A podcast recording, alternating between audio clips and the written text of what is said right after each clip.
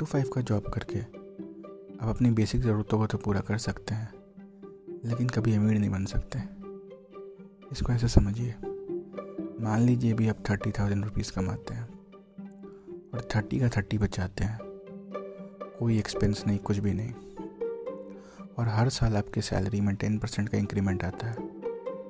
फिर भी आज से बीस साल बाद आपका टोटल सेविंग्स कुछ चंद करोड़ रुपए ही होंगे। अब आपको लगेगा ये तो बहुत बड़ा अमाउंट है। आप, आपने काफ़ी अमाउंट सेव कर लिया होगा। ऐसा नहीं है। इन्फ्लेशन भी एक चीज़ होती है। अभी जिस चीज़ का कॉस्ट जो है वो बीस साल बाद वैसा नहीं होगा। हर चीज़ का प्राइस बढ़ चुका होगा। गोल्ड का प्राइस बढ़ चुका होगा। आपकी डे टू डे नीड्स का प्राइस बढ़ चुका होगा। रियल स्टेट का प्राइस बढ़ चुका होगा। और अल्टीमेटली आप उसी फाइनेंशियल स्ट्रेन में होंगे, जिस फाइनेंशियल स्ट्रेन में आप आज हैं। और आप उन लोगों को कोस रहे होंगे, जिन्होंने लाइफ में बहुत पैसा कमाया। और आपको ऐसा लगता होगा कि उन लोगों ने बहुत गलत तरीके से पैसा कमाया, क्योंकि आपने जो तरीका चुना, वो सही था। और फिर भी आप स्ट्रगल कर रहे हैं। इसका मतलब उनके तरीके में कोई ना कोई फ्लॉ कोई ना कोई ऐसी शॉर्टकट की चीज़ थी। ऐसा नहीं है। क्यों ना आपको मैं एक ऐसा तरीका बताऊँ, जिससे बिल्कुल फ्लॉलेस सही तरीके से आप लाइफ में बहुत पैसा कमा सकते हैं। और दुनिया में ऐसे अनेक लोग हैं, जिन्होंने ऐसे बहुत पैसा कमाया।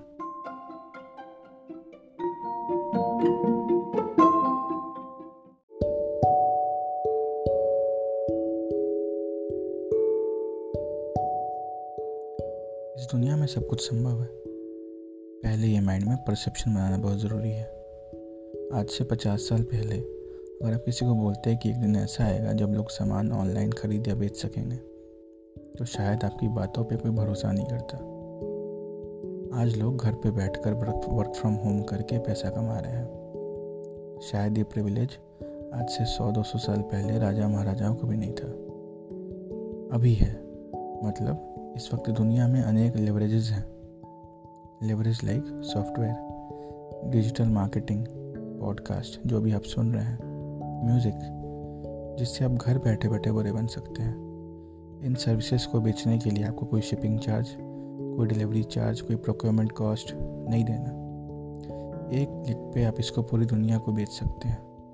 इसका मतलब जब आप सो रहे हैं, तब भी आपकी कोई सर्विस यूज़ कर रहा है।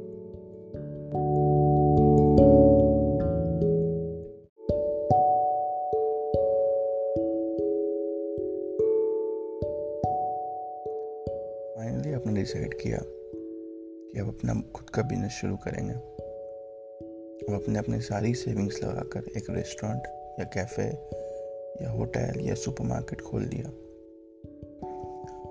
पर प्रॉब्लम ये है कि एक रेस्टोरेंट एक स्पेसिफिक एरिया के लोगों को सर्व करेगा। उसका स्केल एक सिटी के एरिया तक सीमित होगा।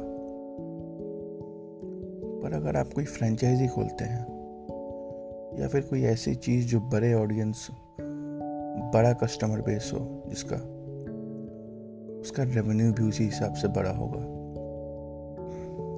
एक यूट्यूब वीडियो का ऑडियंस वर्ल्ड वाइड हो सकता है।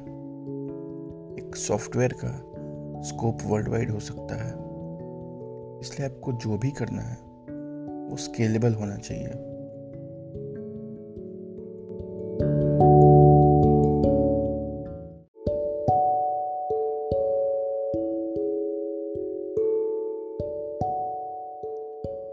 टू बिकम रिच आपको सोसाइटी के अनफुलफिल नीड को पूरा करना है. जो नीड सोसाइटी खुद से पूरा नहीं कर सकती, उसको पूरा करने के लिए सोसाइटी आपकी मदद लेगी. अगर आपने ऐसी नीड को पूरा कर दिया, जो करोड़ों लोगों की है तो सोसाइटी आपको करोड़ों में रिवॉर्ड देगी. अगर आपने एक ऐसे नीड को पूरा किया, जो अरबों लोगों की नीड है तो सोसाइटी आपको अरबों में रिवॉर्ड करेगी। एग्ज़ाम्पल के तौर पे ओयो रूम्स ने पूरे इंडिया की हैसल फ्री हॉस्पिटैलिटी की नीड को पूरा कर दिया। तो मार्केट ने रितेश अग्रवाल को अरबपति बना दिया। फ्लिपकार्ट ने भी कुछ इतने बड़े स्केल पे ही एक नीड को फुलफिल किया। तो उनके फाउंडर्स को भी मार्केट ने अरबों दिए आपको एक अनफुलफिल्ड नीड को पूरा करना है अपने बिज़नेस के थ्रू और जितनी बड़ी नीड होगी सोसाइटी और मार्केट आपको वैसे ही रिवॉर्ड करेगी।